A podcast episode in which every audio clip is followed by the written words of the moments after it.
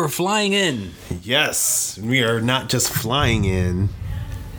The fire alarms are going off. Yes, we are in the special podcast room, which is going through some sort of alarm testing.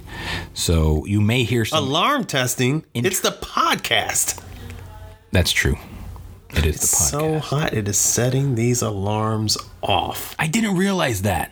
Yeah, we literally have fumes and steam coming out of the microphone. How hot it is in We here. open up the door, and that steam just pours out.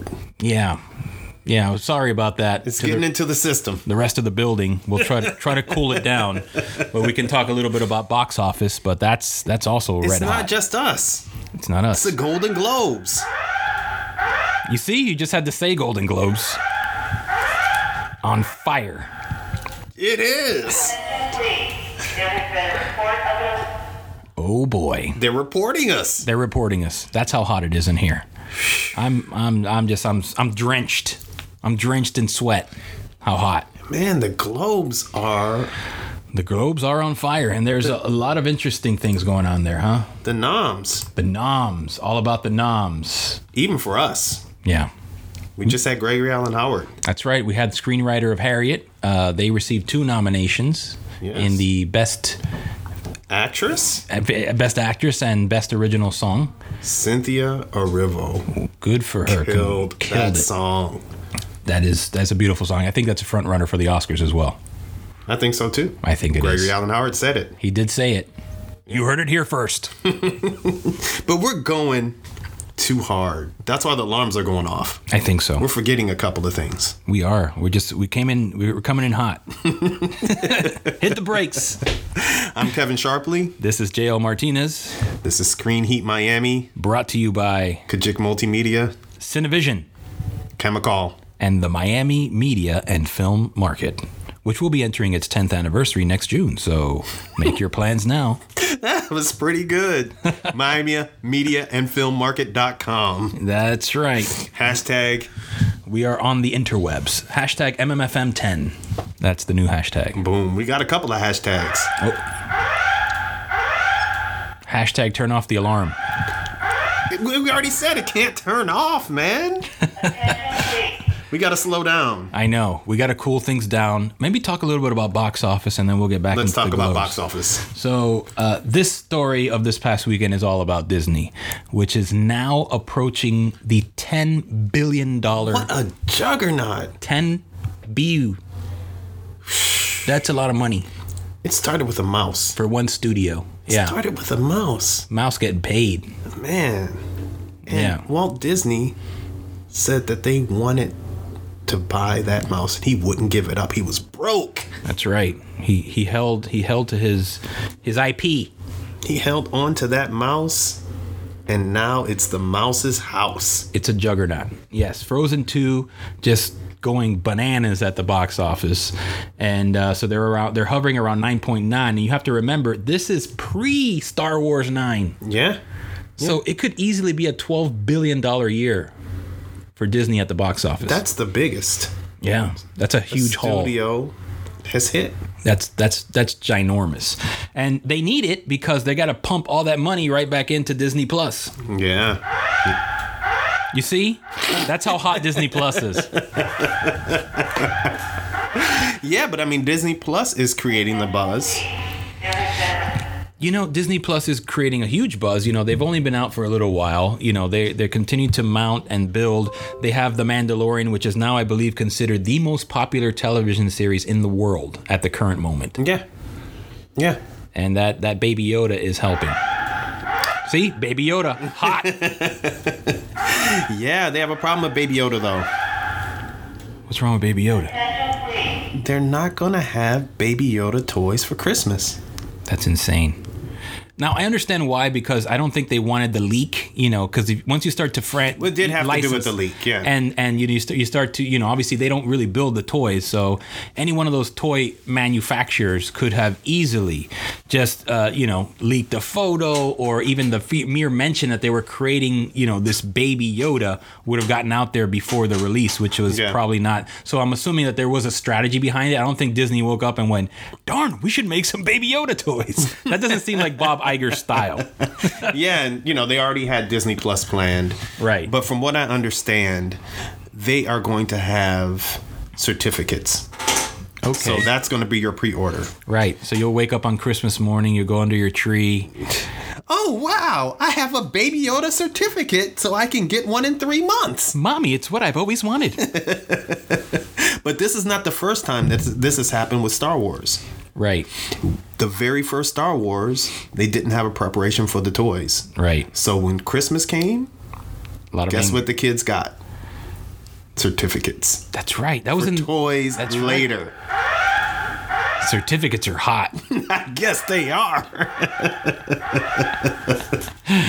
yeah, and this is something because this certificate thing, just imagine, George Lucas really was the first person to go after the merchandising. right. No one really thought about the merchandising before that happened. Right, that was Fox, and you know they, like I said, at the time it wasn't seen as such a, nothing important enough to worry about financially. Like it was all about theatrical. It was all about you know just getting as many dollars as they could pull out from the box office. But that thought, that afterthought, Lucas maintained the merchandising rights. Yeah, it was a brilliant move. There, there's actually a, there's a documentary on Disney Plus uh, called Empire of Dreams. Yeah. that actually goes into detail about that. Yeah, of course. Yeah. Because they sold now they bought the Star Wars franchise Right. for not just the Star Wars franchise, the merchandising is a big part of it. Yeah, the whole IP, every every every character, every universe, every plot and subplot, that all has a value. Yes. So BB-8, that was like the big toy uh, two Christmases ago. That was yeah. Yeah, mm-hmm. they planned that one pretty well. They did. Yeah, that but was this Baby Yoda, but that's movies. You know, BB-8 is Right. you know connecting to the movie, but this Baby Yoda, I know that that thing is going to explode as soon as they have the toys available. Oh, I mean, it's already out there. I mean, there, there, I have not seen anyone even utter a negative thought about Baby Yoda. How can you? You can. How dare you? That thing is adorable. So box office, Disney dominated the box office. they did. Yeah, they just completely shattered all sorts of records. I think the the previous record, which was what 2016, was 7.6 billion for the entire year. That's the highest that a studio had ever earned until Disney bashed their own record. And again, 10 billion dollars without including Episode Nine. Wow. So they they so they're going back and forth. Box office, streaming. Yeah. They're killing. But what's interesting, and we'll talk a little bit more about this in the outro, is, you know, the streaming wars and how people are going at it about the streaming wars and Yes. the niche that we spoke about at our last outro. Oh yeah, totally. How, you know, each streamer is probably going to have their niche. Yeah.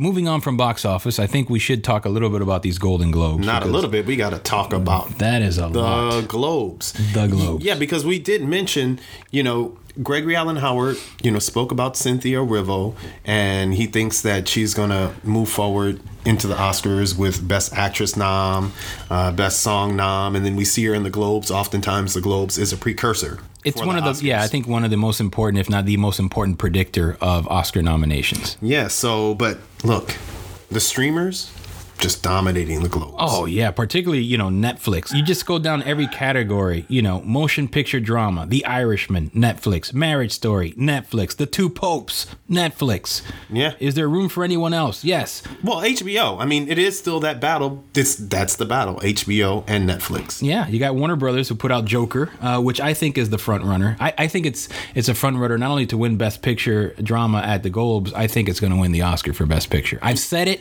right here on this date at Screen Heat Miami. Joker will win Best Picture. What do you think of that? We said it three weeks ago. Did I say it three weeks ago? Well, I'm, We said it three weeks ago. we're saying it again. Kevin and I are on the same page. That is your best picture. Enjoy it. It's a commercially successful juggernaut that is also going to win the Oscar, I think, for best picture. Joaquin Phoenix will win best actor. Probably Todd Phillips, too. I'm not sure yet. yeah, but then that was, I think, the bigger part of the conversation was the best actor and you know the transformation that actors go through, Yeah. and how those transformations are oftentimes precursors Right. To what's going to happen in the Oscars. Oh, they totally are. I yeah. mean, almost prerequisites, mm-hmm. you know. And so the transformation that Joaquin Phoenix went through right. in that particular movie, I think, is one of the greatest transformations in movies for this year. Right. For this year anyway. Oh, definitely. And then uh, you know the, the fifth one in that category, 1917, a Universal picture. It's uh, Sam Mendes. Yeah, Film. that that kind of you know swept there in the globes as well. Yeah, that will be released theatrically nationwide. I think uh, later this month. But back to 305 noms, the farewell. Oh, we got to talk about Lulu Wang. We love Lulu Wang. Yeah. She's amazing. She did such a great job with this film, The Farewell. It's an A24, which supports a lot of Florida filmmakers, actually. They have another one called Waves coming out. Uh, but yes, The Farewell uh, got nominated in a few categories, including Best Foreign Picture and also, uh, again, Best Actress for Awkwafina. Yeah, and I'm gonna have to make a little departure because this is an A24 connection, but an A24 alum, Tarell Alvin McCraney, Yeah. which you can hear him on an earlier podcast talk about his show, David Makes Man, Yes. which was nominated for a Critics' Choice Award. Yes. So we have to give a nod to David Makes Man. That's a little sidebar. But back into the globes. Little 305 cafecito shot for McCraney. That's right. Doing the the 305 is killing it. Yes, and Lulu's doing amazing work, and yeah, that's all. That's just great to see that level of success uh, by the homegrown talent. Went to New World School of the Arts and just out there burning it up. Yeah, she is. Love and, it. And talk about burning it up. We talked a lot about the Irishman. Oh, yes, The Irishman, you know, did a pretty pretty big sweep on the globes. yeah. You're talking about drama. Yeah, You're drama. talking about actor category. Pesci. Pesci and Pacino. and Pacino. wow, Yeah. I could imagine that. Who's gonna win that battle? That's gonna be crazy. You talking to me? Give me my. This is my award. This is my year. This is what I'm gonna tell you who's gonna win this thing this year. I'm older than all y'all's, and I deserve. Kuya. Yeah, but is Pacino older than Pesci? Yeah, he's like 79. De Niro and Pesci are more contemporary. They're 76.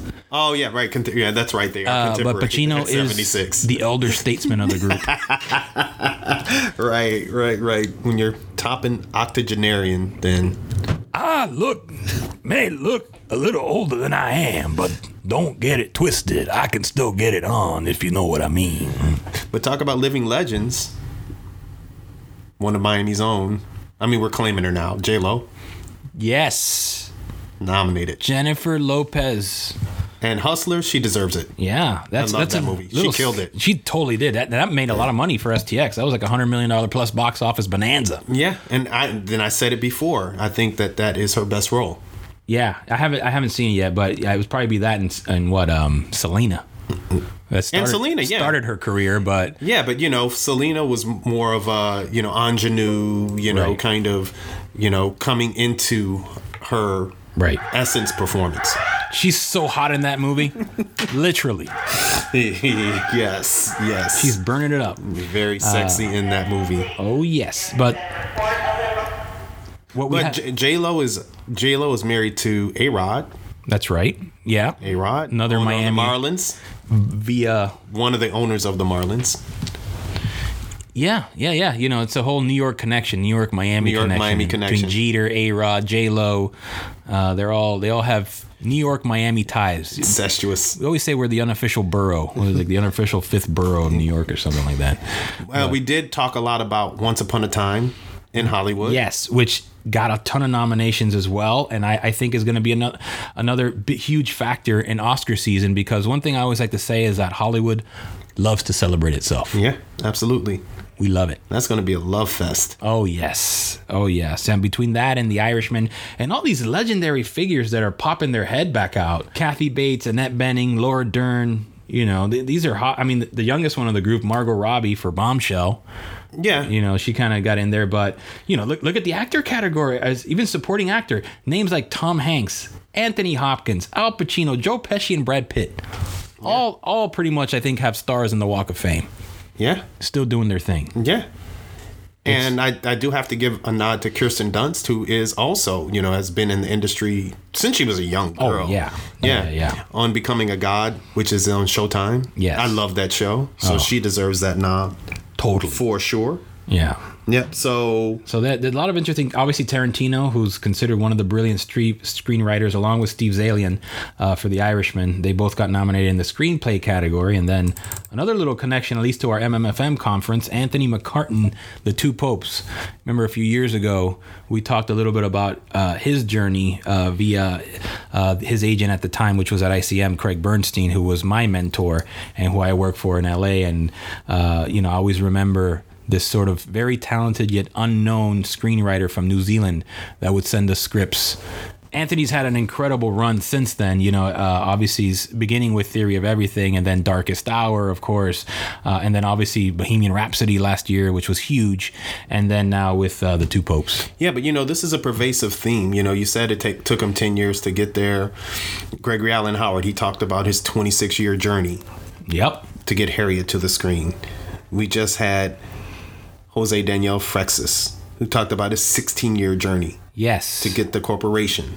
Yes, yeah. JD Freitas really he he has been and he's still working on it. But you know the fact that they were able to get it from concept stage to a book, a best-selling book with T.J. English, and now they're so close with Paramount and Appian Way. So yeah, that's that's that's been an amazing journey that that continues on, which is going to segue into our interview soon.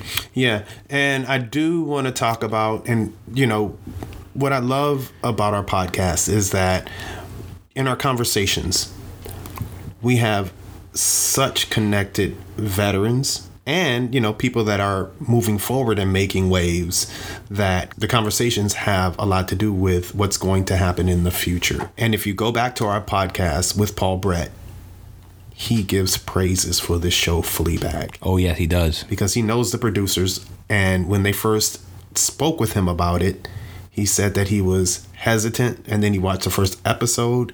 He didn't really care for the first episode, but he said after he watched the full season, he he got it. And Fleabag, again, Burning Golden. Globe, Yeah. nomination. Yeah. So Best go TV back and series. listen to that episode with Paul Brett. Check it out. Yes. It's hot. So speaking of hot, We got to get are in our back into second part of our two-part series. Jose Daniel Freitas Part Two, like The Godfather Part Two. you will find out exactly how he connected with Leonardo DiCaprio's production company and now with Leonardo DiCaprio on board as producer. Yeah. Well, let's continue the journey. We'll be back. With the fire. Because then my optimism, oh no, because even if we get a guy like TJ, it's gonna cost a hundred grand, man. You know, fuck. Because that's my indie mentality. Like, hey, you gotta pay for anything. I've never had anyone give me anything. I've had to raise and pay for things, right? Right. No, that's not the case. When you get that high level, now I I I, I got to, oh, TJ doesn't want a hundred grand. TJ, no, he's like, I don't want any of your money. The publisher's gonna pay me. We'll we'll work out a deal. Hmm. Yeah. And I was like, oh. So Tony looked at me. And he's like, not only does TJ want to do it, but it ain't costing us a hundred grand. like it was just like that moment where I'm like, oh, agents are full of shit. Okay. That was another breakthrough agents can be wrong, and you gotta be positive. You have to go for the best. I should have known it because I walked right up to Benicio. But when you're in your down moment where the things don't work out, you, you the pessimism comes in. Yeah. You gotta break through that shit. You know, Right. I can say in my career, you know, and I've worked with names that I, Yeah. you know, could not have even imagined, you know, when I first started. But for the most part, well, the story always sells it, you know, so that goes first. But it's been more, you know, going directly to the people, Yeah. you know, and having that kind of contact. So, yeah, agents do mean a lot, you know, especially when you're in the traditional part of the game. Yeah. And you have a lot of money, you and, know. and, and, and look, I don't, I don't even mean to bash agents. I uh, say. Oh no no no! But you didn't say shit. it. In, yeah, Right. you didn't say it in a way that was bashing agents. No, you know? I guess what I'm saying is they can be full of shit. They don't always because they know have to make. Yeah, they have to make money. They want to make money for their clients. Well, clients. also remember they have to be protective of their client And protective of their and they have to understand that they're what their relationships are. I totally Yeah. understand and respect what they do, and it's like more like I don't, I don't hate, I don't hate anyone. Number one, but like I- don't see them as adversar. Adver- uh, they're not an, an adversity to me. Yeah. Although at times I feel like I have to jump around you or parachute in from the sky so I can land behind you to get it done because yeah, it gets directly to the person. right.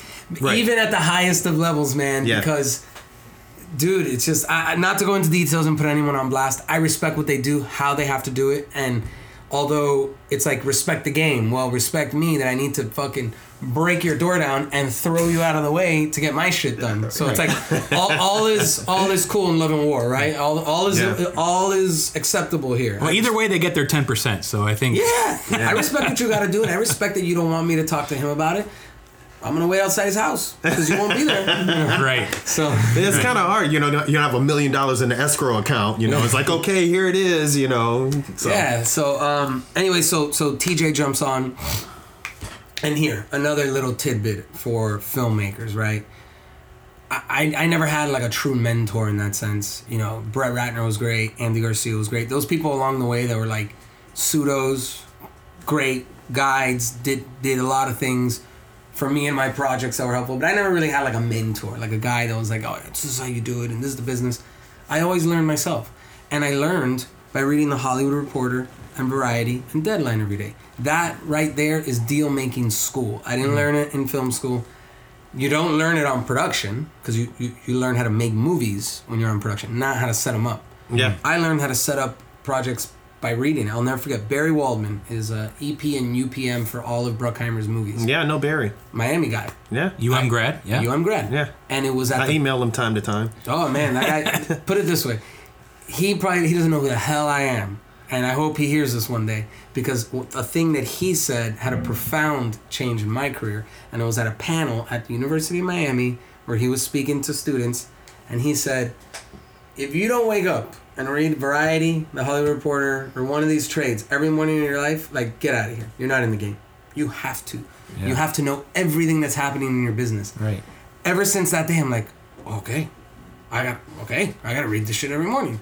I I, I read them every morning. That's where I learned how to deal with. And now it's so much easier because before you had to get a subscription, Yeah. you had to like hope they had it at the you have to bookstore. pay for Yeah. it. Now it's Yeah. free. It's on the internet. Yeah. So so Yeah. that's where I learned deal making just by reading how they did it. And how the trades Yeah. work and, you know, seeing what deals yeah. go down. So. TJ explains. I write a proposal. I submit it to my publisher, HarperCollins. If they pick it up, we're ready to go. And then you have your film and TV rights. That was kind of part of the deal. We got the film and TV rights. You get the book. He has a piece of ours. We have a piece of his, kind of thing. and you told them that you have Benicio on board. Well, at this time I don't because I left LA. I'm no longer. Oh, so that was in the rear view. Oh, it was in the in the ether, dude. Oh, it was That in the ether, not even in the rear view. That Wow. didn't even exist anymore. Okay. I was just like, damn, how am I gonna get back to Benicio? Yeah. This is uh, this is never gonna happen. How how is this gonna happen? Like, eh, Like, put it this way. So close. Even when I got repped at CAA, same agents. My agent, it's just the nature of the business, dude. It's like, why am I gonna talk to someone like Benicio? It's it's just the way it is. Yeah, It's- right, right, In my mind, I'm like, this is never gonna happen. I, I, if only I could get back to him and show him that TJ English wrote the book, that I took his advice. TJ English is on board. Dude, he's gonna remember me. He's gonna jump on. I know it's gonna happen. But I it's just the world, man, it's hard. The, the barriers of entry, right? They they wanna and, and not in a malicious way, but yeah, they wanna keep a wall between not just agents, the game. Yeah, the right? game. Right. Right. Studios, everyone. Yeah. It's just the way it is, dude. It's like, yo, I don't. You don't need to talk to Benicio until I think he- you need to talk to Benicio, Right. right? like, so so I had no more contact to him. Yeah. The, the, the the producer who had worked for the management company didn't work there anymore. I didn't have contact with him. Yeah. It's one of those things where I'm like, shit, I don't have contact anymore. But I knew I'm gonna get back at him. It's gonna happen. I don't know how. And and some un, I don't know how people run their lives, but in my life, I'm like, it's gonna happen. I don't know how right now. It'll come to me. Right. But I'm gonna put the pieces in motion so that it can align in a way. And why I bring up the Hollywood Reporter and why I learned deal making in the Hollywood Reporter is because I told TJ from jump, I don't want to wait for you to write the book. I want to sell this on your proposal. He's like, I don't, I don't operate like that. And I go, oh, deal breaker. He was like, deal breaker. like, who do you think you are? I'm like, look. And that's the times, right? At the time, Obama was in was in play. He was opening things up in Cuba. I saw a couple other very prominent Cuban projects with huge names get set up, and I was like, "Oh no, this is like, I got to do this now. Climate change. It's gonna, it's gonna get saturated. This whole Cuba Right, thing if yeah, I yeah. wait too long." I'm like, "Okay, I can't wait. I was like, no, TJ, I can't wait. I can't wait for you to write this book. I got, I, I got, and I got to sell it on proposal. He agreed to. it. Where did that idea even come to me? I read in the trades about Tom Cruise selling a project to Paramount off a book proposal. That was Oh, it. yeah. Like, like, like two weeks before I proposed it to TJ, I, I saw, oh, Tom Cruise sold a book proposal. There you go. What's a book proposal? Oh, okay. The book proposal is the outline that you give to the publisher. Oh, okay. And, and gonna that. reciprocally, that. helps to sell the book. Yeah. Yeah. Yeah. Oh, huge. Yeah. So so TJ agrees, and that was the game plan. That was the game plan. Okay, we're gonna sell this on proposal. TJ spent six months putting the proposal, coming to Miami, interviewing sources. Now we get to work. Now the fun part, creative, right? We're interviewing. I mean, I, I'm so close to the The hat that you have on now. yeah, it's uh the it's uh the Bay of Pigs. Right. Right. These are So, the, yeah, uh, the that hat- veterans of the Bay of Pigs. Yeah. Yeah, I'm wearing a hat that is that they all wear that um, the veterans from the Bay of Pigs wear. Um, that it took a lot to get to a place where they let me wear the hat because back then they were very specific. Like only veterans can wear the hat. Um, Times have changed, and they like you know they're getting older. A lot of them are dying. They want young people to embrace this Pass on the legacy Yeah. and Yeah. the story. Yeah. But I, but I've become very close with a lot of these guys. Some of the legends of this of this time and this this experience through the research we did on the corporation. I mean, I went and met the guys that jumped in that truck with battle and drove back in to go capture to go to go, you know, save Hmm. Rescue. their men. Yeah. I met the two Fuentes brothers, Fidel and Raul Fuentes. Right, actually, Fidel Fuentes has passed away since. But I went to their home with TJ and Tony and met them, and they told us a story. I, I met with Luis Posada Carriles several times. Wow. Before he, he passed away. That's an interesting name too. Yeah, yeah. I have a project that I'm doing that that he left behind to us um, that we can talk about. But like, I just met all these guys in the process of TJ writing the the proposal. Six months later, he gives us the proposal, and it was flame. I mean. He knew we were gonna be shopping it, so he like swung for the fences on this proposal. I mean, this thing was just ridiculous. It was so good. It was 100 pages. They're normally 60. But he went hard on this thing. So you kind of Yeah. pushed him a little harder to make Yeah. sure that this pop this is Yeah, 'cause yeah. this is going to the networks to the This studio. is It's Oh, 100 So, pages. He's agents. already, you know, a third of the way to a novel. He You know. crushed it. Wow. So when we knew, because th- this is this is a fun story in the sense of like, it almost plays out like the second half of Goodfellas. Like you remember when like he's like walking out of the house and he sees like the helicopter and he's like not sure if that's him, but like Right. it's like that second half of Goodfellas is like you remember where you were, what time, and I had to come here, and it was like that kind of for us where we were like. We knew something was going on when TJ had gotten the largest advance he had ever gotten in his career from Wow. HarperCollins. Wow. He has a first look deal with Harper. Sure. They gave him the biggest advance he's ever gotten. Oh, we boy. like, whoa, okay, Right. all right, this proposal is real deal. It's not just us that were homers to the story. This is substantial. So then we knew we were going to take it out within a week to two weeks. We knew it. And we were, you know, game planning with our with our with our agents and and the list you, know, you got that list and and you're kind of doing the, the the practice run. We're like all right this is how it goes. We're gonna because I, I don't know this. I've never done this before. This is my first time you know look you have the high-end stuff that you daydream of all day long. A bidding war leonardo dicaprio's your partner uh, benicio stars in it you do it at a big studio. I had all i had thought about all these things t- fif- you know years before it had happened all the things you hope for and then the reality of what happens. And you don't know which one's coming right? So but, but i know i got this list. And agents are like we're going to send the proposal to everyone on this list. We give them about a 24 to 48 hours to read it and then we're taking offers. We're asking them to put packages together. Great. Uh, i'll never forget I, I, I was looking for office space with ek and simi for vandal in in uh, I think North Miami. We were literally walking through the offices, talking about okay, man, da, da, da, and I get a phone call from my agent. It's like 8 a.m. I think in LA. Say, hey, I just got a call from an executive at Paramount. You know, she just wanted to tell me that they love the proposal and that they're gonna be aggressive today. That that they're ready to go. I was like, wow, what does that mean? I don't know, because the agent that that actually helped us sell it at the time was uh a little bit younger in his career. He's gone on and he's he's big time now. But at the time, this was like his first kind of sale of that magnitude. He's like, I don't know, but it sounds like things are gonna things are gonna heat up today. I got that feeling, man. I think you should just clear the rest of your day, go to Tony's, and sit by the phone. I have a feeling this thing's gonna pop off. This thing's gonna blow up. I was like, okay, all right. I look at EK and Sing. I'm like, oh, guys, are we done? Like, yeah, yeah, we're done. Why? And I'm like, because I like look like I had seen a ghost. I'm like, no, no, no. I just got, I gotta go do something. Uh, something. Oh, okay, cool. All right, you can go. I'm like, all right, cool. I run to Tony's house. I call him like, yo, this is what they told me. I go to Tony's. We sit by the phone. Man, for ten hours, ten hours, we were on the phone taking offers, like this bidding war that I had always kind of dreamt of. Never knew if it was even possible or whatever. Like, just happened. It broke out. Like, the agents called and like, yo, this is going crazy. There's a bid from Sony on the table. Like they walked us through. Sony's on the table. Scott Rudin and Amy Pascal to produce. Paul Greengrass to direct. Warner Brothers is in the game. Brett Ratner to produce with David Heyman, starring Oscar Isaac. Fox is in for Ridley Scott to direct.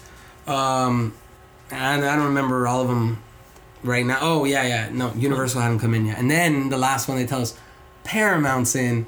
Leo DiCaprio to produce, starring Benicio del Toro. Wow. Oh, The universe. Oh. yeah, the universe came back around. I just got goosebumps. I mean, me too, man. That was a great Yeah. story. Talk oh, about bringing it around I was full like, oh, circle. oh, Benicio. and then it was just 10 hours of, like, thank God I had someone like Tony who had come from the tire business, who had negotiated around the world in multiple coun- countries, who knew how to do this. Me, not so well, because I'm still filmmaker. He knew how to put the rubber to the road. Oh, he knew. There Tony, you go. Tony, man, we dragged this out for so long, and Tony, we basically told everyone, whatever number they came at us, just got popped back in their face, like triple. Everyone, Wow. triple.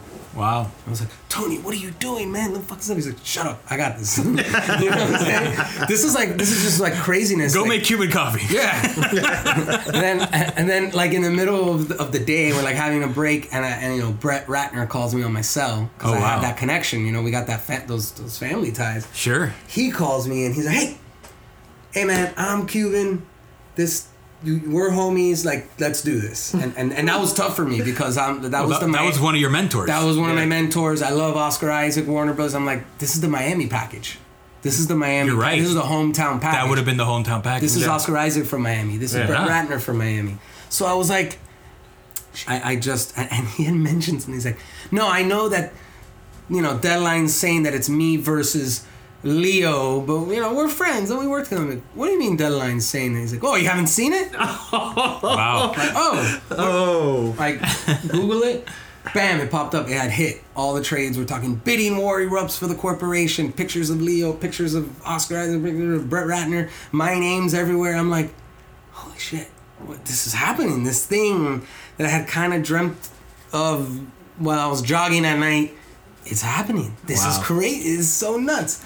Also, the filmmaker that has had this up and down career is also seeing those numbers come in and thinking, oh my God, this is that moment where life will change for me. Hmm. Like right like I'm seeing those numbers come in and I'm like I could probably pay all my student loans off with this. Wow. You Yeah. know, like that every filmmaker listening to this University of Miami student Yeah. loans are no joke. and No. I was on 75% scholarship, man. Right. So, wow. so you know and i'm seeing that the trades this was really a crazy thing and we're going back and forth back and forth back and forth we're, we're holding strong we're like if we're not producers i had already had an experience that we'll talk in another podcast like in hollywood and tv and being young and having googly eyes to the, the, the logo fox but and w, but not really looking at your deal Yeah. and really thinking Yeah. about it. And I had put, I had exposed myself in the past where I was kept out and I was, in my words, quote unquote, screwed, but not really. It was a contract. It was a deal. So Yeah. Either you sign it or you don't. yeah, it's exactly. up to you to look so at the contract. I, so this time around, I knew enough to tell Tony, oh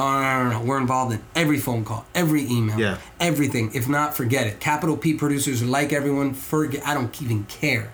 We're we're, we're involved to the end, and we we, we, we stood steadfast to it. We and, and there was big names coming at us.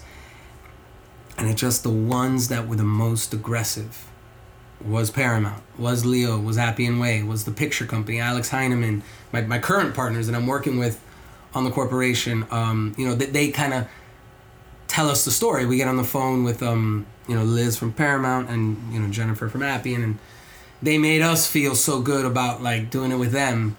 You know, Paramount's the studio that's made The Godfather. Right. Appian Yeah. Way, they we know their track record. Well, so, yeah. So you know, and, and Benicio. So I'm talking to them, and I'm and I'm telling them the story about how I met Benicio, and they're like they they can't believe it because they don't really know that story, but they did mention that Benicio knew this story. That when they Oh! yes, that when they oh! because the people at Appian Way, the picture company, they read the script, they love it, they have a vision of their own like Alex Heineman, Michael Hampton, Jennifer, Andrew Rona, all my partners, current partners, they they had read the, the, the proposal, had their own vision. Like Benicio, starring, perfect. You know, Leo had just signed the deal with Paramount. He had just left Warner Brothers to Paramount. So they had their own vision for this, irrespective of anything they knew about me, or irrespective of anything they knew about Benicio. You know, they, they call Benicio as it goes in these like auctions or bidding wars. It's like you gotta act fast. So they call Benicio and they're like, "Hey, this is what it is: Cuban Mafia, Bolita, Jose Miguel Battle, da da da da da da." And he's like, "I know this story. I know all about the story. I met with. I had a meeting about this in the past. That's Could great. this be the same kid?" So he says that to them. I tell them my story, and they're like, "Wait, It's the same guy. this is, this is the, what Benicio was telling us about." So I got so goose- just just so we can kind of make this clear, how much time had transpired between that first sneaking in to the party with Benicio and the bidding war day. the bidding war? ish sold it in 2016, four years. Four years. four years. So that was like goosebumps moment. Um, and then it kept on going in the sense that I was like, me and Tony were like, we gotta do this one. Then Universal comes in in the ninth inning. This is when Scott Stuber was at Universal, not when he was at Netflix. And, and his his guy, um, Nick Nesbitt, they came in in the ninth inning and just dropped a bag of money on the table. Wow. They're like, all right, we love it. Let's go. And we, me and Tony look at each other like, oh, what the hell just happened? We get on the phone with Nick, and they're awesome. Scott's team's awesome. These guys are like so awesome. We really love these guys. Like we got along with them. They had a vision for the movie. They made us feel like, oh my god, like this is hard now. This has become hard. Um, and, and at, the end of the day, I had to go with the universe. Less money, for sure. For sure. Less money. But still good. Whatever. Point is, because of the Benicio thing. Because I was like, look, the universe, not all the time does this stuff happen. Hmm. Does it happen like this? Yeah. Does what you envision gets dropped right in front of you? And, that, and that's a lesson to a lot of people. Sometimes it's not all about the money. Don't make a decision just because it's more money. You got to say, what's the best fit? And plus, Yeah. the people. The, I felt so good about Jennifer, about Michael Hampton, about you know the, the picture company, and so we go with them, and it's just funny how the world, the game works, right? This this this deal was locked. I finally call the agents and, and tell them, okay, we're closed. All the deal points. I mean, this was like down to the producer, the credit, the the the, the tickets to the premiere, wow. the airfare to the premiere. Like this this stuff really gets granular. Release Yeah. dates and Oh, man. marketing. It, it gets granular. So once everything's negotiated to, I tell them, all right, we're closed. We're good. I'll never forget. The agents are like, all right, yeah. This is, you know, 11 p.m. East Coast time. We're closed. In one minute, bam! It hits. It hits. It hits the web. The the the, the article from Deadline hits. Paramount lands the corporation and the bidding war, the whole thing, and I was like, wow, they were all sitting around. The article was written already. You had all the trades. Yeah, like that's so crazy, dude. They had already written it. That's right. Yeah, man. So, um, but you know what? Kudos to our agents who had really carried out the sale. They, I didn't know till later. They were feeding the press all day. Oh yeah. They were feeding. I mean, that's the game. all though. day. Yeah. Well, that's what helps build that the. helped building yeah, that that, right. that that they they did such a good job of actually pitting Brett Ratner against Leo and doing all these things, driving the price up. Yeah. it was so. that was the game changer in, in the career for sure. So Wow. j- just just to kind of contextualize this, so it's at Paramount. Mm-hmm. The production company is It's Appian Way, Leo's production company, Mm-hmm. uh, the picture company, which is uh, Andrew um, Andrew Rona and Alex Heineman, and then uh, you know my company, me and Tony, yeah, and the B- Benicio del Toro is is, Is- attached to Star. attached to Star. Yeah, yeah, Okay. yeah. So we we've been at it for I think we're going on three years now. It's twenty April twenty sixteen. We cut the deal and we got into development with the first writer David Matthews, who we worked with for a while. And um, as you'll see in this business, sometimes the drafts don't work out. Yeah, that's you know? right. At the highest of level and the lowest of level, it's a creative medium. Yeah. so sometimes you get it, sometimes you don't. So um, with David, I don't think it was exactly what we were envisioning, what he wrote, which was it was great. It was great. Yeah. Just but we went into a different direction. Yeah, this is to go back to Gregory Allen Howard because he is a writer. Yeah. You know, he wrote the original screenplay for Ali, for Ali, for Ali, Mm-hmm. and there was a change in the company that they first had that they had it placed in, and because of the change at the top. Then that changed the dynamics of Oh, the yeah. film, and then you know Will Smith and Michael Mann. And That happens went all the time. It happens. That, yeah. that that that was that happened to us in the sense that Brad Grey, rest in peace, his regime bought the corporation, and then well he, he, he passed away after he left Paramount, but within that like first year and a half, you know Brad Grey left Paramount and um, Jim Gianopulos became the CEO, the the chairman and CEO of, of Paramount. So I had already been through a regime change like at MTV and other spots, so I knew Yeah. about that. I knew when that happens eh, your your thing can just be chopped. So we, we, we did have a fear of that at one point, but Paramount's just been fired up about this. They're they're, they're great. It's, Yeah. it's really we made a good decision in that sense. They they've treated us great. They love the project. They've been behind it. It's uh it, it's worked out well in that sense. yeah. so you have a you have another writer on now. We have another writer on board, Tyler Heisel, great guy, great writer. Um, we're in the middle of uh, of the new the new draft. Uh, so it's funny I say three years, but in Hollywood that's a very short amount of time. It is, yeah, yeah. That's People like- don't realize, yeah, Yeah. absolutely. to get a movie uh, at this level, like a studio, at these type of people, it's like it either goes into overdrive, where a director or star says, "I'll do it in between these five months, and then I'm gonna go back to Star Wars," and then a studio's like, "All right, holy shit!" and then they fly super fast, or it's like, no, you, you sit back and chill and do it right. Right. Did we talk about directors yet? Are you still looking at directors for the project? Not yet. Not yet. I think we're, you know, we're right at the point where I've, I've read the new draft of the corporation and it's fire. I'm so happy. Like I could do cartwheels on this desk right now. wow. Um, and we're in the middle of getting that draft right for, you know, everyone to, to get to sign off on Yeah. before we go out to directors. So we're like right there, but it, it's alive. It's well. It's kicking. It's you know, it's gone through its ups and downs. I mean, after we worked with you know David for a year on that first draft, we spent a year looking for a writer. You know, people don't realize. Yeah, It it that it has to happens. align. It has to Yeah. match up. Yeah, the, man, like- the type of even the type of writer. We went after some of these names that give me goosebumps, and I'm like, whoa! I've always wanted to like, and that it's really cool, but the bigger the writer, the longer it's gonna take for them to read the material, engage, give you Sure. a yes, give you a no. So At least you didn't have the thousand pages. no, no, no. I mean, the corporation's 600 pages, so yeah, that's a big book. Yeah. Oh, Big book. yeah, that's how. Yeah, that's. But yeah, no. So we're we're right smack in the middle of um of that project. You But know. speaking of directing, I mean, now you've directed Vandal. Yeah, I directed Vandal, which was amazing. Like, wow, what a career experience! It's just you know, it, it- it's just a whole different vantage point that you see this this business when you actually direct. I'd always been a producer. I'd always supported directors. It's totally different when you step behind the camera. It's like couldn't be more different. So that was an amazing experience. Um, Yeah, so eventually you had to go back to that production office with EK. oh yeah, so so the film the film sells. Where you been?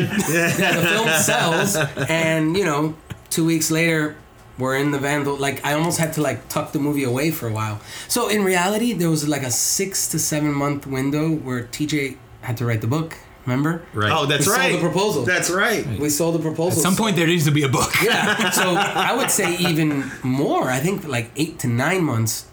David Matthews was not writing. TJ was just writing the book, and that's when we went to go make Vandal, like these windows that the business provides you. So we went, put our heads down, and dove into Vandal, and forgot about the corporation for like nine months. I, I have a question. How was it to work with EK, someone that you just started out with when you were just up and coming, on the other side? that was on working with EK and Simi was a like career moment just as good as selling the corporation. Hmm. Like it, it, they they mean the same to me in many ways because they were the first people that ever gave me a shot in the game. I used to serve them lunch and coffee and drive around, do whatever they said. They gave me my first paid gigs in the game. I learned it all from them.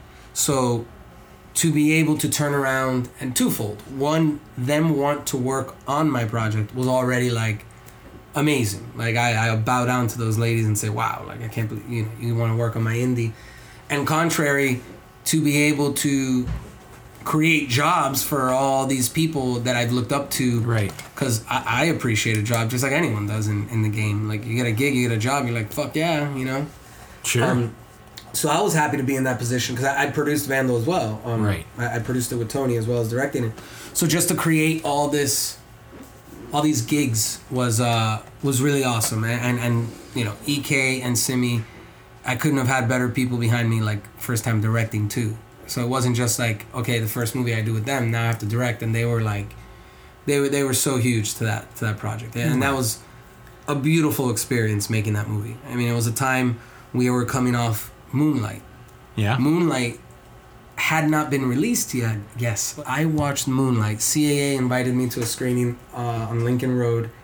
I saw Moonlight. Oh months- yeah, I went to the, the Miami premiere. Yeah. that's where I met Barry Jenkins. Yeah. Well, no, actually, I met him a little bit earlier in that day. He's the one that invited me. Yeah, I saw Moonlight a few months before shooting Vandal. Hmm. It hadn't been released yet. There wasn't an Oscar. buzz, but I watched it and I was That like, had to be great inspiration. huge, huge. Wow. Like watching what Barry Jenkins did with that movie. Number one, informed like, okay, we're making the right movie, and two, a lot of things that I'm like, you know what, he's right. Forget like like Barry Jenkins was right about so many things because we hired his casting director, Yesi Yesi Ramirez. She cast Vandal, so it's like I saw Moonlight, then CAA randomly says, "Oh, we think Yesi would be perfect for the movie," and I'm like, "Oh, wait, I just saw Moonlight," and then like CAA really made Vandal happen. They they they connected me to Yesi. They put all of our cast together. They introduced us to Danny. Like, in many ways, they they were our partner in setting that film up. Wow. But it's Um, interesting this time frame that we're talking about now, just to put it in perspective for the listeners, you know, because, you know, the EKs of the world, like I said, before they were slammed because there was so much business coming here. All of a Here sudden, in Miami, yeah. The, We talked about also the Florida. incentive was moving. The production incentive, I believe it was three months before they shot Moonlight expired, yeah. Yeah. right? So they were the first ones. everybody was either living or renting places in Atlanta, and then there was the people left over that didn't want to go to Atlanta here, like the EKs and the Simmies who were like, no, we're, we're sticking it out here. Right. So well, they know. Right. they were actually really super stoked to be working on Vandal. I was so happy that they were stoked to be working on Vandal. Because they actually had the time to do it now. Hey, They yeah. had the time to do it, and it was that that moment where yeah, it was the coffers were extremely dry, and and morale was also kind of beat because a lot of the people that worked on Vandal had to come from Atlanta because they wanted to work on it. Oh Because wow. you know, Vandal's one of those movies that it's not like a reality show. It's one of those things that you you, if you have the time, you come and you come and you work on it. Um, like Moonlight, I know a lot of people like flew from Atlanta because they read the script and like I want to be a part of that movie getting made in in Miami. Yeah. Right. And I know people that were sleeping on friends' couches for two months to work on Vandal because they had moved to Atlanta already. Right. Right. So that that was certainly a beautiful thing, and I had like the cream of the crop, man. I had like the best people uh, working on Vandal, and I, I come from the the South Florida production game, so these names are like legends to me. Like some like Dolly, the makeup girl, you know, the the costume designers, the the the the the, the the production designer. Right. These names are legends to me. Yeah. Common people won't know them, but I'm like, oh my god, I got this guy doing my my set deck. Oh my god, I got this guy doing my costume. It was it was one of those really awesome moments. Um, Wow. yeah. So you're, you're basically in this world now. You know, you go from selling your big project. Now you're going back into indie world in Miami. You're directing this film, and you know, obviously, at least somewhat loosely based on your own experiences as well, growing Yeah. up in Miami. And then you know, you, you make this film, and now what? Where are we now in terms of who you are and your career, and what? Where do you see it going? Uh, are you feeling confident that you want to pursue more of a directing career, or you still kind of want to have that balance? Yeah, maybe you direct the corporation. you know, put it this way, uh, things would have to align in a certain way for me to direct the corporation. And to your question, Jo, um, I come from a producing background, and that's kind of what puts food on my table. You know, I'm I'm pretty good at it, and I guess after directing, I see what directing sucks out of you as far as bandwidth level of, of stuff. Like, my company was totally barren when I got back from making Vandal. When I say back, I mean pre production, production, post. I was living in New York, you know, doing post on the film. Like, this was just like 12 months where no attention was being given to the slate. I mean, we're a small company. It's me, Tony, and at the time an assistant. It's hmm. three of us. We're on staff like that. I came back, and it was like Vandal and the Corporation. I'm like, that's all I got. Oh Wow. my god! Like you know this game. You need five. you know, you gotta have six projects. Yeah. You know, five, six so projects. I was just like, this movie felt like I was sl- slurped up and thrown into outer space yeah. for a year, and then I came back, and everything had changed. Because even if you have some Yeah. things kind of matriculating, if you're not, you know, feeding them all the time, they just kind course. of you know how it is. You gotta Yeah. you gotta be feeding energy to every single one of these projects. Yeah. So from that point that I got back, I was keen on I gotta build this back up. So I spent the next year just going hard on the IP level and setting projects up. You know, we're back up. We got like north of ten, which for you know a tiny company like us is big. And you know, you know, not to go too far deep into them, but there's the Waiting for Snow in Havana and Learning That. We optioned those books. We hired Vanessa Garcia, who wrote uh, Amparo, the play. She's adapting those books Great. into a miniseries right now. Um, we have uh, another project that we're doing about uh, Oscar Zeta um, Acosta, who's uh, Dr. Gonzo from uh, Oh yeah. Fear and Loathing in Las Vegas. That's being adapted by a woman, a Mexican writer, uh, Trina Calderon miniseries that we're doing there. It's actually not a miniseries. That'll be like multiple seasons. Um, we have another show called The Exiles, which is based on like the Luis Posada kind of characters, the Cuban exile militants, and their relationship with the CIA and how they banded together to take out Castro and thwart communism. We partnered with uh, David Ayer, who directed, you know, Suicide Squad, Nice, Bright, yeah. End Yeah. of Watch, his company, and E1's the studio behind that. Um, so we got like three like really dope like TV properties that are like at the front of the line. Obviously, you have a few back. You know, there's the corporation, and then two other movies that were like trickling, like kind of getting up to the line. We have a series that, um, a doc series that we're like this close to taking out that we are doing with uh, with Leo DiCaprio as well and Appian Way. I mean, I want to get into because, and I want to piggyback on this because we were we just experienced. You premiered Vandal at the Miami Film Festival. Yeah. Uh, and it was a special year because it was the 36th anniversary of the festival that also happened to have 36 Miami made projects. Yeah. The most in its history. What was it like being part of that group back in March of this year? Oh, it was cool, man. It was great. It was great. Um, and look, selfishly, I wanted the Gusman again. Right. You know, and I know we could have filled it again. Sure. We filled two back-to-back screenings at the Tower Theater, which thank you to Jay and his team for you know accommodating that. we you know like literally sold those things out quick. So selfishly, I wanted a bigger stage, and I and I know Miami would have come out for it, but appreciative nonetheless to be a part of the festival. And it was great, man. It was great. Look, the, the more the merrier. Right. The more the merrier. I was Yeah. at the Vandal premiere. and it was really cool to see people that I've worked I have worked with back in the day, Right. but also to meet new people. You know, for sure. so that that that was really it was special. Yeah, man, dude, I'm all about all all Miami filmmakers and projects like going out and making it. I mean, I, I have a hit list of all the filmmakers in Miami, and I want to like work with all of them. And I'm getting there. I'm pretty close in Yeah. the sense, like the doc series I was just telling you about the gold one. You know, that was a Sandy Lighterman connection. Believe it Really? or not. Oh wow. Just to give you some insight on how people of this community actually really, you know, because a lot of people think Miami filmmakers are haters, which there has been like a kind of like that perception that we don't support each other. I think it's totally changing. yeah. Yeah. Like Sandy Lighterman, Sandy Lighterman, uh, our film Yes. commissioner. Yeah. um, she introduces me to Andrew Hevia. She introduces me to John David Kane separately. Right. Just separate instances. Like these are guys you should know. You know, you're Yeah. they're young, they're filmmakers, they're doing things. You guys should meet these guys. You should meet these guys. So I meet them each separately, and we become like you know industry friends, right? Like, just, yeah, we have lunches. I had lunch with Andrew. Have a lunch, you know, with John, and it was actually, I, I think it was like, yeah, it was like right after Andrew had done Moonlight, um, before the Oscar stuff. Um, Right.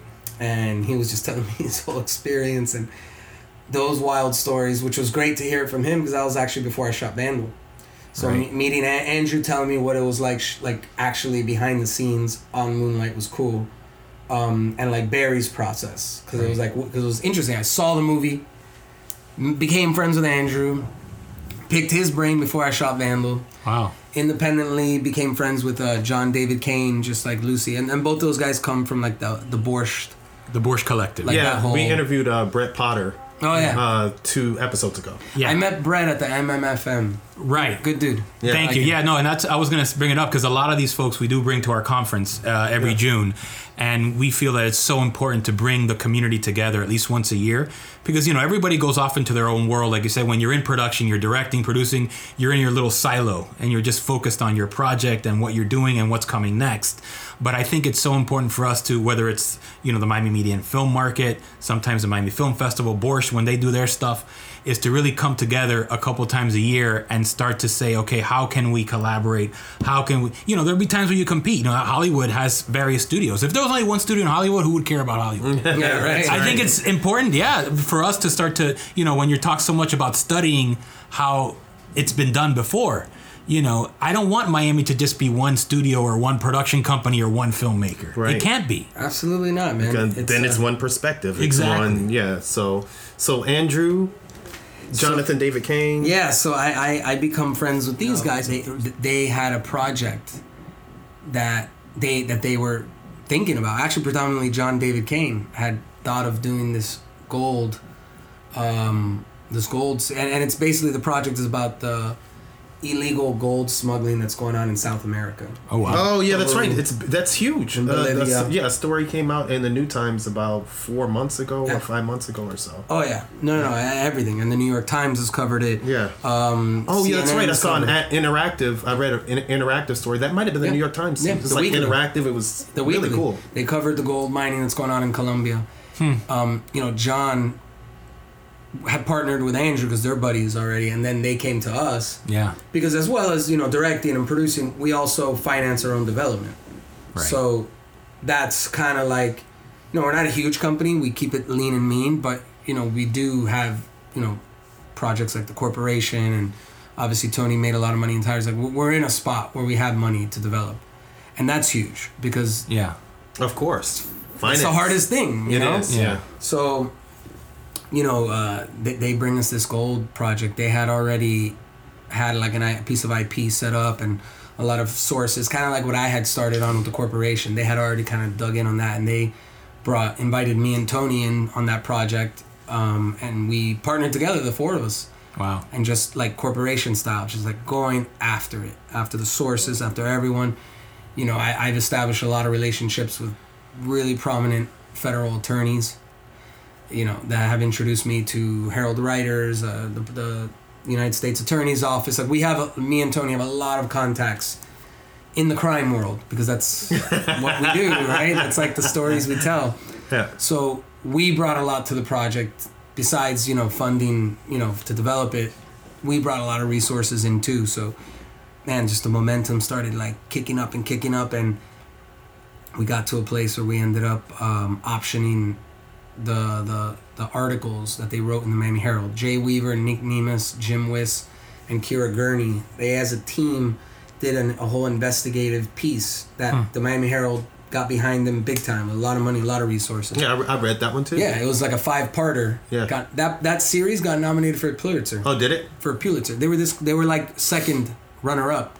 The people that won above them were the Sun Sentinel for the Parkland reporting. Oh wow. Just to show you how close they were to winning a Pulitzer. Because Yeah, this yeah, whole yeah. thing, it, I mean, it's really amazing, you know, how they, you know, in these countries, Yeah. you know, how they have these illegal mines, you know, and then they kind of Oh, siphon the gold and you know i'm not going to give the give away the bank No, you it's know? all you good. can read the story No, yeah, it's it's it's and then how and then how it cycles through it's the, the, car- in the cartels are funding those mines. Yeah. because it's it's it's better. It's gold is more valuable to them than cocaine because Of they course. can wash their money with the gold. It's so hard to trace blood gold. It's not like blood diamonds that, Right. that like that doesn't even exist anymore. Like like there's enough in place to make sure that the, the, the trading and selling of blood diamonds doesn't happen anymore. In Yeah. like major corporations can't buy them. Gold doesn't work. You can melt gold down, Mm-hmm. and all the Right. traces of where it came from is gone. That's really good for cartels. yeah So they financed all these mines, and there's like really bad human trafficking because there's prostitution involved with the labor camps. It's like forced slavery, like forced labor in a way Yeah. down there, really exploiting the conditions. Then the decimation of the rainforest. They're they're fracking the ground. yeah because they're you know these Right. little independent mines you know and then the equipment that then comes Oh, in it's not little independent Another mines. Yeah. I mean, They're it's- decimated. It's insane. Yeah. It's it's it's no, it's it's not just insane. It's so important because oxygen comes from the rainforest. what Right. Oh, yeah. breathe, And they're just taking it out. Right. And that's that's where Leonardo DiCaprio's production company comes in again. They're they're committed to documentary work that's, you know, kind of highlighting Right. not just environmental issues, but you know issues that affect the planet. Obviously, Right. we know that's Yeah. very important to Leo, and so we partnered with them on this. That's Again, fantastic. that is and yeah. they've gotten behind us in a big way. Um, it was very serendipitous the way it happened, in the sense that we kind of went looking for each other, in a way. yeah. Like they were already looking into the story, Wow. we were already thinking of them. yeah We happened to option the articles from the Miami Herald before they got there, and it was just like, Yeah. whoa, wait, oh. And this, just- this is so we just cool, become best man. friends? but that, and you know what? What you talked about in terms of Miami and this connection, I, I just saw Jonathan David Kane two weeks ago Yeah, because we awesome. serve on the um the community grant uh committee, the committee for Miami Dade County community grants. Yeah. You know, and I didn't get a chance to talk to him. You know, I, I was like, hey, you know, let's catch up on stuff, and I didn't get a chance to talk to him. But you know, hearing this, Oh, yeah. you know, it it, it always makes you feel great to hear the machinery in Miami still moving. South Florida, Oh, hell yeah, you know, still moving on, That, that on was such a that level. was that was know? John's John's baby. He Yeah, thought of it. that's he, great. He took it to Andrew, and then they brought it to us. He came up with it. We, That's we, we jumped on the train with him and got behind him, and now we're so invested because we've taken the journey together to do this. Yeah. Yeah. We've been at it like two years now. This Wow. has been like, it's more than money in the sense of like Yeah, what you spend and what you can make. It's like whoa, we've dug deep into places that when we came back we're like whoa, oh, like, I can't believe that. We we in a sense What a great analogy, dug deep. yeah, Yeah. like we've become digging for that journalists in our own right, Yeah. in a sense, by by digging in in on that. And we've also just recently partnered with Grain Media out of London. They're Academy Award winning documentary production company that did The White Helmets, Virunga, amongst other amazing docs. Um, we're, we're like taking the project out soon, and that's another one. Um, I don't even know why I got into it, but it's Yeah, but you were Right. talking about your and, and, wanted then to talk also about- and also you know kind of Oh, bringing the your slate slate of the back in yeah. order and how Right. important it is you Yeah. know if you have a production company Yeah, so- have a slate. yeah. So that's that. that- So and that emanated from the question of do I want to direct more. Yeah, So I do, but I respect the craft so much now. now I know everything that goes into it. That it would have to be the right project at the right time at the right place, uh, you know, waiting for Snow in Havana and learning to die in Miami. That'll be probably the next one that I do direct Oh wow. because that is near and dear to my heart. That is, you know, the history of, of Cubans in Miami and how that all came to be. And um, that one is like, yeah, that one's mine. I'll, I'll go to the ends of the earth to direct that one. See, we always want to get a screen heat gold nugget. The exclusive. That's a nice gold Yeah. nugget right I, I have the ones that I want, and there's just no negotiation. I'll, you know, like it's um, it's me or nothing. Yeah. Because I'll die trying to tell that story. yeah. I don't think the corporation's one of them because I didn't come in that way. You know, like Yeah. I didn't. Yeah. Now, a- a- and really, the, the the the directors that we're talking about are just like man, people Hmm. I I look up to and respect so much that I would rather watch them direct it and Yeah. learn from them Yeah. than step up to the the hundred million dollar monster, which I will, by the way. I, I'm not even saying that I wouldn't and can't, Yeah, and right. and could, and if I was given the opportunity, I would crush it absolutely. But I want to let this process play out first. Man, but you've done your work on, on that, you know, like Oh yeah, you've done No, your work Nobody knows that. it better than me, Right. And, and that's why I directed Vandal because I'm like nobody knows Yeah. this game more than me. Well, Vanda, you lived it, I so lived that's it. A, that that's a Yeah. whole nother I thing. kind of lived the corporation too. I found it when I was 22. I'm 36, Wow. so that's 16 years. So yeah. um but but but in a way i'm i'm i'm approaching i approach every project first as a producer always always. I put my producer hat on and i say okay be objective. Don't insert yourself as a director just because you you want it.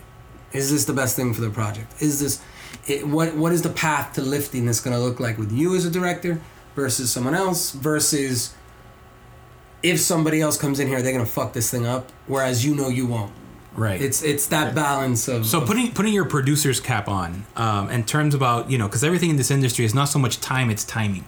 And and we talked a few times this uh, uh, podcast about climate changes.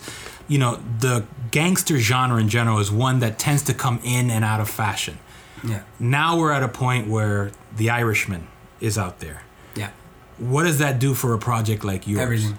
I, I, Irishman is so important to what, what we do and the corporation. It's I think it's already bared its fruit in the way that it's fire. I watched it and I saw it in the theater. I didn't even watch it on Netflix. I, I respect Martin Scorsese. I go to the theater to watch this three and a half hour movie, and it's fire. It's like you can pick at things, sure, but you can do that with every movie. That movie's fire, and I, it just won Best Film, the New York Critics Circle, I was Yeah. just about to bring that up. Yeah. and I, I think it's gonna keep on going. Well, man, you know, I just got when you get Hollywood Reporter, you know, you get especially now it's Oscar season. You know, I, I hate that I didn't bring it in today. You know, but they have these books for the movies that are the front runners. Yeah. And so they have this book in the Hollywood Reporter that's specifically for the Irishman. It's Yeah. not the Hollywood Reporter that puts it out. Full disclosure. And that even that book, I'm like, man, this it's going on my coffee table. I'm, I'm performance from- humbled to even say that I'm connected to the Irishman in a way. Yeah. and I am because It's that the time. success of that movie will certainly affect what's going to happen next on the corporation because that's just the game. It's had its Right. success Yeah. though, and, and and that thing is that thing is just It now just started. really cranking. Yeah, I mean, Netflix is in a position where they want to be, they can afford yeah. Well, and- they, they and- have a completely different business model. and to get a project like that, you know, the the the that keeps their 180 million subscribers dollars in happy, needs. brings more subscribers, and Yeah. So it was just like perfect for Netflix, like absolutely perfect, and the way they've treated it. Sure. Uh, you know, there's a Miami boy producing that, Randall Emmett. Correct. Who, who I've met um, through the Miami Film Festival and then through MMFM. That's You right. guys Yeah. introduced me The, my, we did at our dinner, yeah, and our partner Patty Arias, who Yeah. negotiated to get him down here. Yeah. she's fantastic at that. Uh, but yeah, he came to our gala and, and Yeah, he was around. I met him there, That's and right. then uh, Sandy put us on email, and I traded emails with Randall. He's the bomb. He's just a Miami homie. He's he's producing that. Um, so Miami does have a, a, a horse in that race in that way, but Right. certainly that movie doing well is connected to this. And then Oh, yeah. there- you know Scorsese's next picture that Paramount is doing. It's called Killers of the Flower Moon, which is going to star Leo and and Robert De Niro that project I'm connected to in a weird way in the sense that that that was a book that went up for auction s- five to six months, I think, or maybe a little short, maybe shorter, maybe like three months before we put the corporation up. So I was reading how they sold it and what had happened, and that was kind of like informing my game plan. Yeah. Because what had happened was that to Imperative Entertainment, who now is like a name, and they did um the movie with Wahlberg and Ridley Scott um about Getty. Does anyone remember the name? Oh, All the yeah, Money in the World. Yeah, all the money in the world. They which did that they had the. Kevin Spacey drama. Yeah, they did the Mule. They they've since in 2016 when they they got the rights for Killers of the Flower Moon, they paid five million bucks. Hmm. They paid more than I want to say double any studio. That's a premium. Hell yeah! Everyone Yeah. was like, "Who the hell's Imperative Entertainment?" And where did they get five million dollars? Because like you know, studios. How the hell is a production company gonna outbid the studios Wow. at that number? Everyone was like, "Who is Imperative Entertainment?" So smart for them. Yeah. Look at the PR it got them. Put your That's true. stamp. got yeah, everyone put your like, stamp "Who on it. are these guys?" And it's a company backed by a Texas oil um, Oh, billionaire. yeah. So Yeah. yeah, Chump change. cares? Five million's nothing, but But what a way to but the come onto the foresight market to, for them, these guys to be like, you know what, we're gonna take this off the market, Yeah. and they beat out everyone. Yeah, because that five million dollars, I mean, that's marketing Of already. course, for the company, Yeah. since they got that book, and everyone was like, "Who's Imperative?" They made all the money in the world. They've made The Mule. They got a bunch of other movies that are coming, and they what happened? Set up set it up with Scorsese and Leo, and then sold it to Paramount. And Hmm. now that pictures moved to Paramount, so that's another horse in the race that I want to succeed, right? Yeah. Because it's similar in tone and vibe to my film, Yeah. um, and it's happy in ways. So anything Leo Yeah. DiCaprio, I'm cheering for. Yeah, Right. Um, so, so like in, in many ways, I'm connected to The Irishman, that movie, Killers of the Flower Moon, and it's Top Gun has to do well. I think it will. look, man, anything Paramount, I'm rooting for because Right. that's like you know, I got my my, my stuff there. Um, but but any movie that's not a franchise, that's not a sequel, I'm rooting for, man. Sure. I want cinema to swing back into the direction that it used to be. And I, I don't have anything against the films, and But it is a pendulum, though. You know, I don't think that think Scorsese is gonna. back. Yeah, Yeah, I Scorsese's not coming back. out, you know, saying and writing, you know, what he's has said about cinema. right. But I think He that- is a, a a powerhouse. You know, even him saying something like that helps the pendulum to kind of move in. Yeah, you know, look, man, I, I, uh, I, in one side agree with this, what Scorsese's saying because it is kind of weird when you see like two grown ass men talking about like no, because in Avengers, like talking about plot lines and like storylines so passionately about something that is so is fake, never happened. It's a comic book, and it never will happen. Yeah, because this is well, sci- yeah, fanboys though, you know, that, that, that have come up on this stuff. So for sure. It's it's just it, it, I, at times I have that moment where Scorsese's like, wait, wait, wait, wait. This is not real. This is fake. Yeah. What are you talking about? Like, Yeah. whereas a movie like Uncut Gems or Irishman or this is this is history. This Yeah. is stuff that happened. This is real characters and their emotions and what they went through and what they're going through and you walk away and you learn something and you feel something and you debate and you talk no one on CNN is debating the merits of the storyline in you know Avengers Endgame. Right, right. You know what I'm saying? That's not happening. right. yeah, In the way that people are arguing about the validity of the Irishman, is that really true? It creates a debate that is awesome, that is Yeah. good for society. So in that sense, I totally agree with Scorsese, and I don't, and and Coppola. I don't love that that genre has cannibalized all the movies that I'm and I'm trying to make, where it's like crap. If I'm not making that, we're not gonna get that love. Well, there's a little small window for movies like The Irishman, The Corporation, Killers of the Flower Moon, all the money in the world, all these things to get made, and there's a really big lane for anything. You know, Marvel IP franchise. It's like But that's a, that's already a kind of a a contained universe because unless you're Disney, you just you can't make those movies. Of course. essentially. Yeah. Right. yeah. then there's Disney the other or side. Warner Media. then there's the other side of me that's like, hey, movies getting made and lots of them, lots of jobs for everyone, lots of gigs to direct. You know, right now, Right. you filmmakers coming up. If somebody came and offered me to do the Hispanic Black Panther, I'd do it.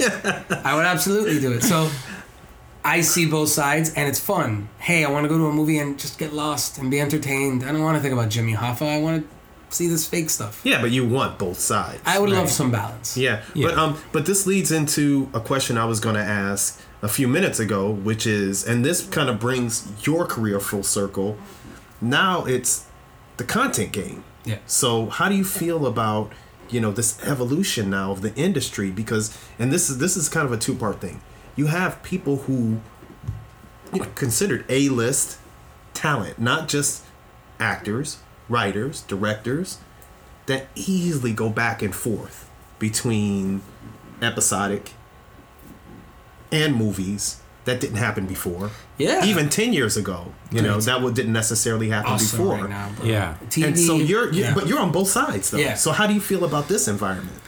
I'm on three sides. I'm on scripted, doc, TV. Oh, yeah, and- that's right. Yeah. And then, you know, scripted movies. Dude, it's awesome, man. It's so great because, look, streaming's awesome. I love streaming. I, I love it. I, I wish there was a universe where the theatrical window is respected and Netflix can still do their business the way they want it. And right now we're at an impasse. The Irishman should have been in 3,000 theaters. It was not. And that's because Netflix and the major theater chains couldn't come to an agreement. That's what I would like to see get fixed because I think that's when our industry really is. Amazon, That- Netflix, that's when the Hulu, industry- That's when we're like in a good spot, I think, because right now everything that goes to Netflix is like awesome because they're funding so much, and so is Amazon, and they're creating so many shows that would have never gotten made. And all these filmmakers are now in TV, and all the best actors are flocking to television, not to movies. I love that. That's like so good. And writers and directors. and writers and directors. It's just such a production good time. It's so hard to get a good writer right now because there's so many projects. They're all busy, yeah. They're all busy, Yeah. and and uh, r- producers, directors, writers are being more picky than they've ever been, and I love that. More more business for everyone. Sure.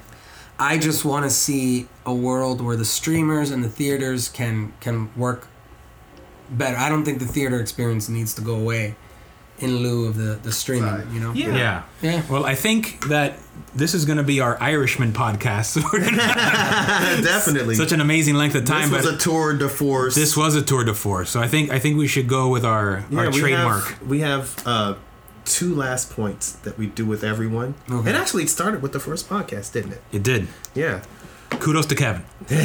well, you know, it is a team effort. So, but going back to your high school self. Mm-hmm.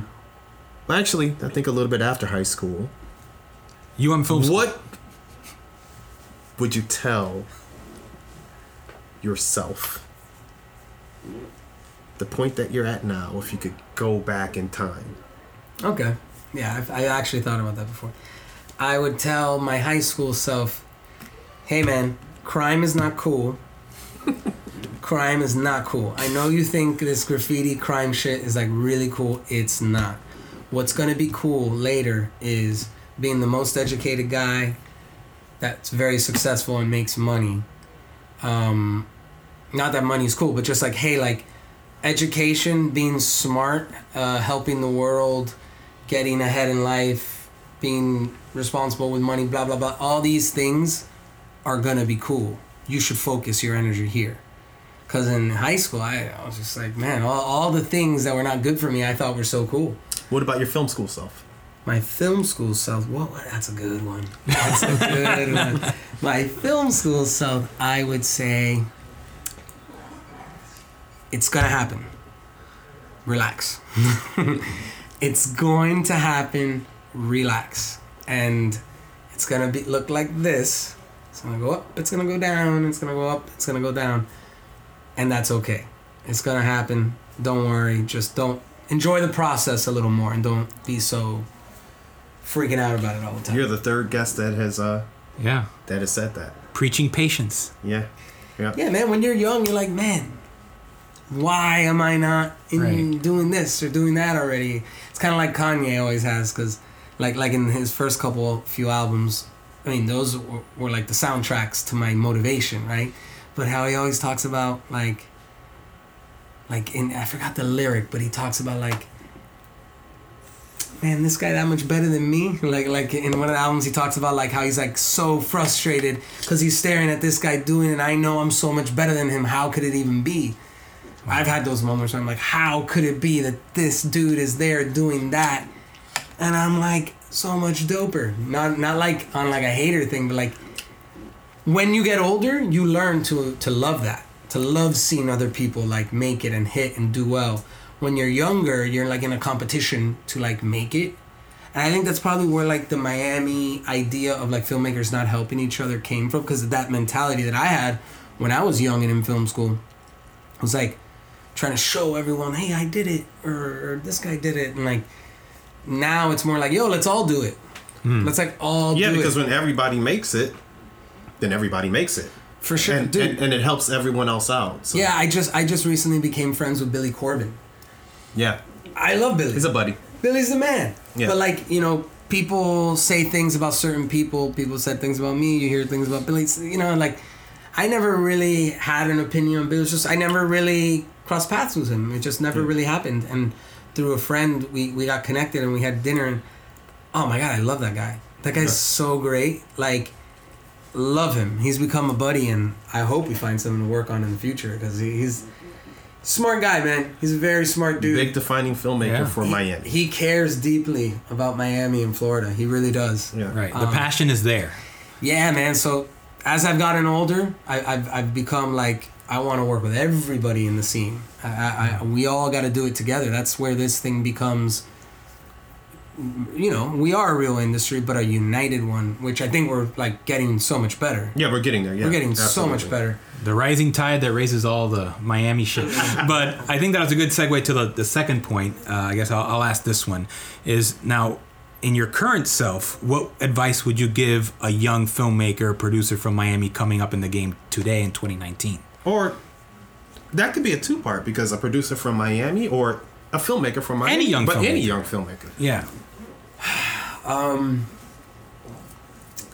I guess coming from Miami, what is a unique advice from Miami? I would say it's you're a little bit further away than if you were doing this in California or New York, right? Like distance wise, for sure, you're a little further away from like things that are happening. So you got to work a little harder than everybody because you know we don't have Spike Lee roaming the streets of Miami where you can just run up to him and like you know, or, or like all the filmmakers that live in LA. So like when you see, and I don't think Barry lives here, but like I, I don't know what filmmakers we have that still live here. Like David Frankel, I know he still lives here. Yeah. So if I was the younger filmmaker in Miami coming up and I saw David Frankel walking down the street, I would jump on top of him. I'd tackle him.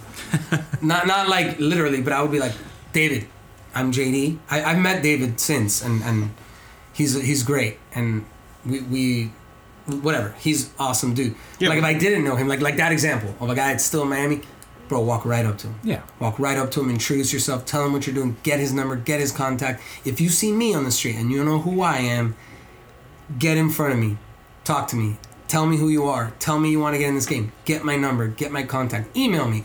If I don't reply the first time, email a second time. If I don't email the third time, email me three times. Email me once a week for 52 weeks if you have to. Wow. just make just get in front of people. Get in front of people. Be persistent. There's a balance between being annoying and and persistent. So i think everyone has to feel out like hey am i being annoying or not?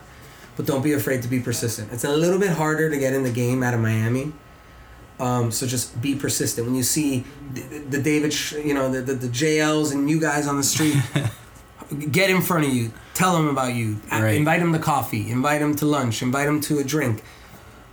You know read up. Read the, the trades every day. Know your history. What movies have been shot here? You know who's done what? You see those borscht guys on the street? Tackle them. You know what i'm saying? They got money for shorts.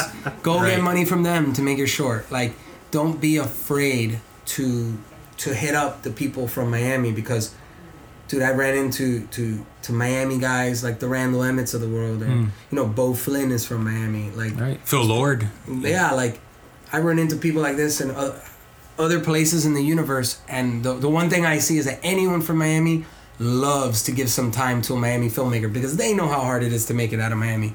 So don't be afraid to to attack. You know, you have to do it. Like you just have to. Don't be shy. Wow. And and, and dude, just make movies, raise money, write scripts, make movies, read about the business, make good films, like make better films than me, make better films than the Borscht guys, make better films than than than, than Billy Corben. Go go watch all of Billy's films, and attempt to make better docs than him. That Yeah. that's what'll move. Watch Moonlight, and and determine yourself to make a better movie than Barry Jenkins. That's tough, but, Yeah, dude. It's great. I'm so happy you guys are doing this. This man. has been a way to do it. So. and this has been amazing. This is epic. I'm telling you, this is a two-parter. it is epic. It is the Scorsese Irishman. This should be uh, one of those online podcasts. master classes like Scorsese It does. is. I was thinking this has been a master class, but I was trying to think a master class, but it's like four master classes, you know. Could be. So It could Dude, be. I, Absolutely. I, I hope somebody listens to it and gets something from it. And, you know, they're here doing a podcast in the future with you guys talking about, like, you know, I heard your podcast and Right. it helped me. Episode 2005 and 2050 or whatever. there you go. We're all retired. Yes. You've been amazing, brother. Thank, you. bro.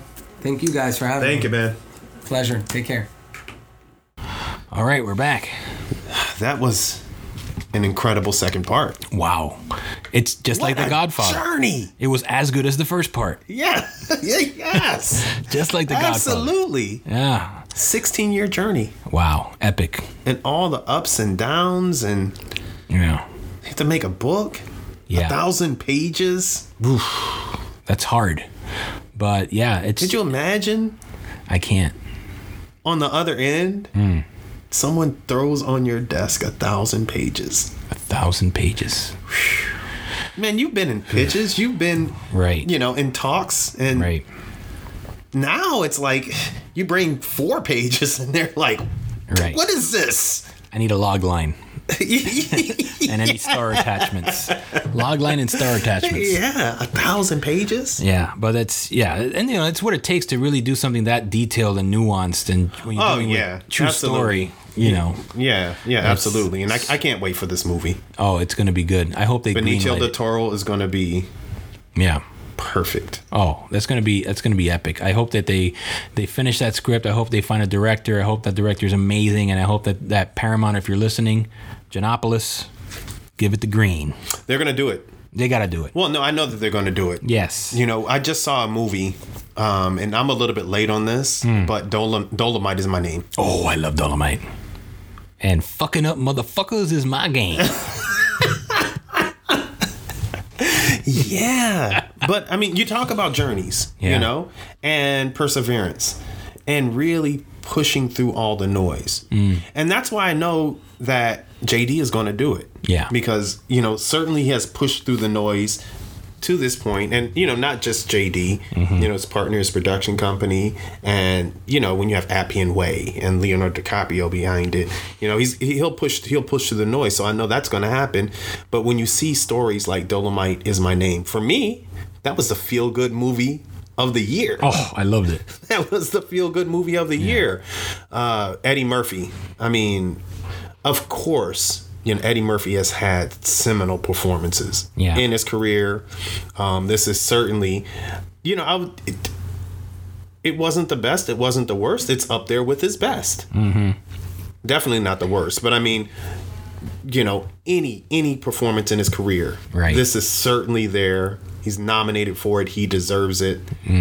Dolomite is my name. Deserves all the accolades that it can get Yeah.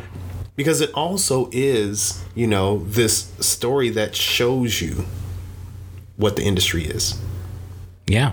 and the labyrinth that you know people have to go through. Yeah. The journey. And and and and it's still true. It's not like this journey is a new journey. yeah. And how sometimes throughout the process you need to reinvent yourself. You need to try new things. You need to expand. You need to push boundaries. It's all in there. Yeah, Keegan blows it up. Yeah. He's great. Yeah, Oh, and Wesley Snipes. Come on.